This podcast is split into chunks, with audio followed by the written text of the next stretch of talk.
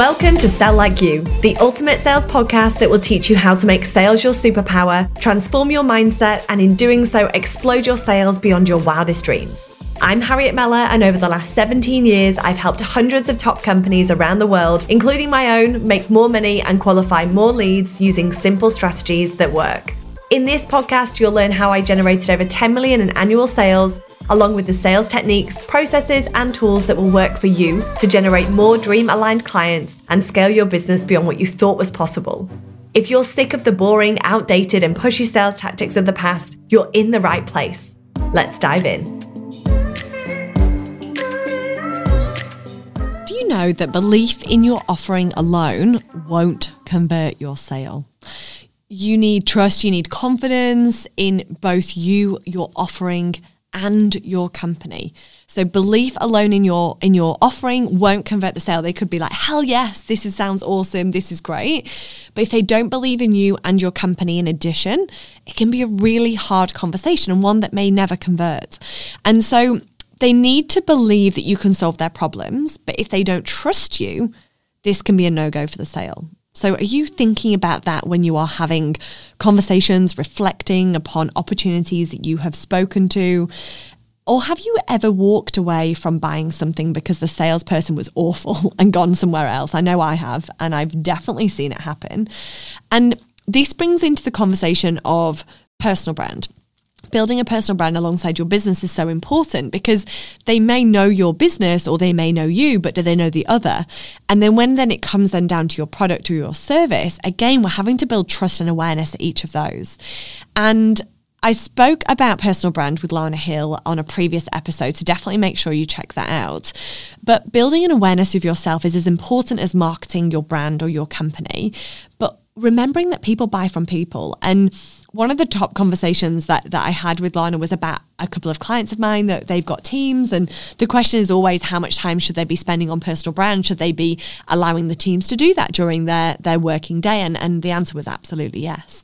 Uh, because if they believe in the person that they are dealing with, then they will then have a stronger belief in the business, or they may not know about the business. So therefore, they've got to believe and trust and know about the business alongside the product or service. So again, the three things you, your company, and your product or service requires belief, trust, awareness, knowledge.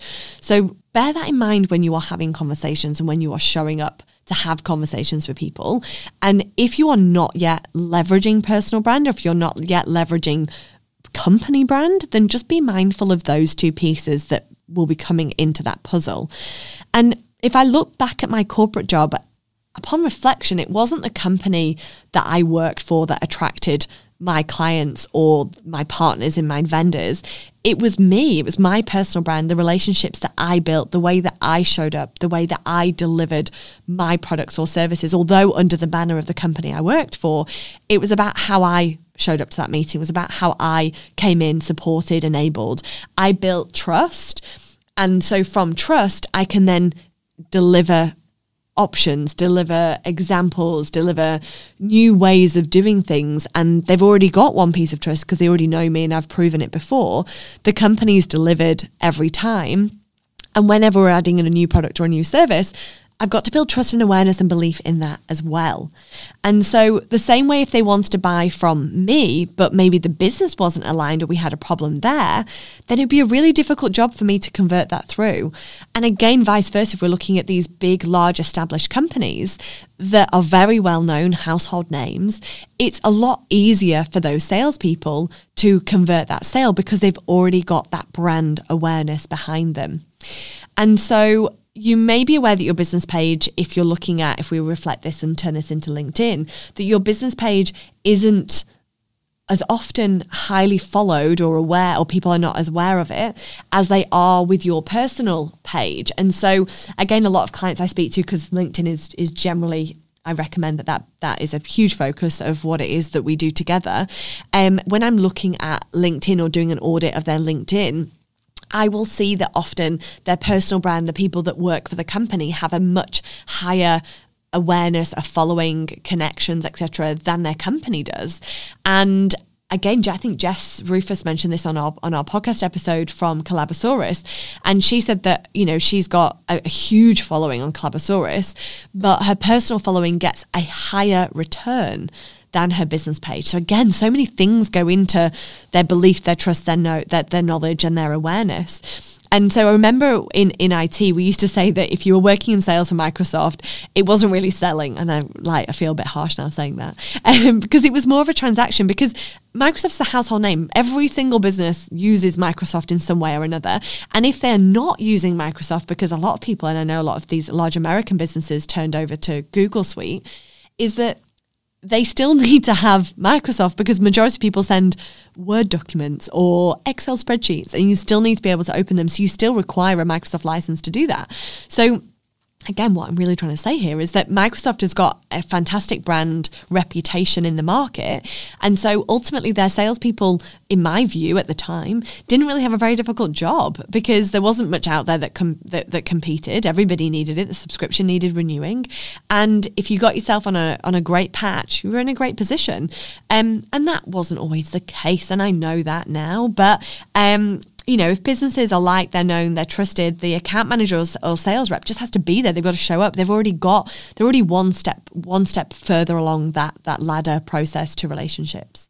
So bear that in mind for your business, for your reputation, for for your company, your products. That there are a couple of extra things that we need to consider.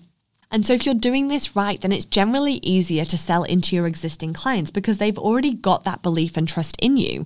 Your business, your product, the upsell is focused on the belief and the trust in a new product or service. And as long as you've done a good enough job in the interim and you've delivered on promises so far, then the trust and the belief will be there.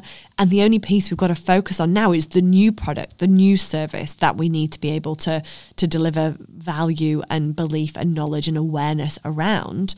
So if you look at your cycle of people that work with you, if you've got a couple of options or different ways of working with you, what often you'll find is that is that the second and third sale will be quicker and a lot easier because the trust and the awareness and the belief is there. And so if I if I give an example, I've got clients that will generally purchase the Your Sales Funnel course, which is an online self-led course, and they won't finish it. They won't finish it. They'll get through about 60, 70% of it, maximum, maximum. And they will then automatically, I say automatically, they will generally then jump through and buy into a mastermind or into a sales audit. And the reason I believe that happens is that they, they, they buy the sales funnel course at really low cost. They go into that program, they buy it, they consume the content. They already know me. They've, they're following me through LinkedIn or through Instagram. Uh, maybe they're listening to this podcast and they will go through that. They'll get content of value. They'll try a couple of things that work they'll say, scrap this. I want the next level. I want to, you know, accelerate where I'm going. And I'm going to now invest at that next level. And so that investment is usually 10, 20 times the investment price point that they go in at because they're not afraid to go in at that next level. There's no question around can I deliver value? Do I know what it is that I'm talking about? Do they trust me? Do they believe in what it is that, that I do? Because they've been following me for so long. They've purchased in and they're like, hell yes, this is going to work. And then they jump forward and go and purchase something else. So that's what I experience in that scenario when we're talking about selling into your existing clients. And that's not me trying to sell into existing clients. That's just me being aware sharing value, adding value, and and using that sales funnel as an opportunity for someone to test me out at a really low price point. So again, think about how people can test you out in the market, and is it free? Is it a freebie? Is it a how-to guide? Is it a top tips? I talk about this in another episode about adding value to clients. Can you do that throughout your entire process to support people? I thought it's worthwhile sharing. I recently finished um, The Way of the Wolf by Jordan Belfort. I, I'm a big fan of Wolf of Wall Street. And no, I'm not a fan because he duped people. He went to prison. He's done all of his, he's, he's paid his dues, I'm sure. Uh, but his book is called The Way of the Wolf by Jordan Belfort. And he says that no matter what product you're selling, whether your prospect walks into your door, answers your cold call, or clicks on your website, they will always enter the encounter with a preconceived notion about you, your product, and about the company that you work for.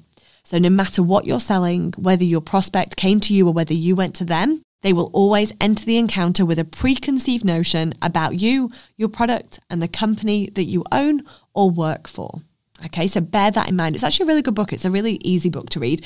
If you are new to sales and you don't like the salesy, pushy element, then maybe give that one a miss.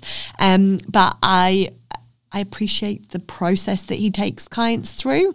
Um, and it's just another way. And again, I'm a massive sales geek. So any books that are relevant to selling, I will have read them. And if I haven't, then please tell me and I would love to read them.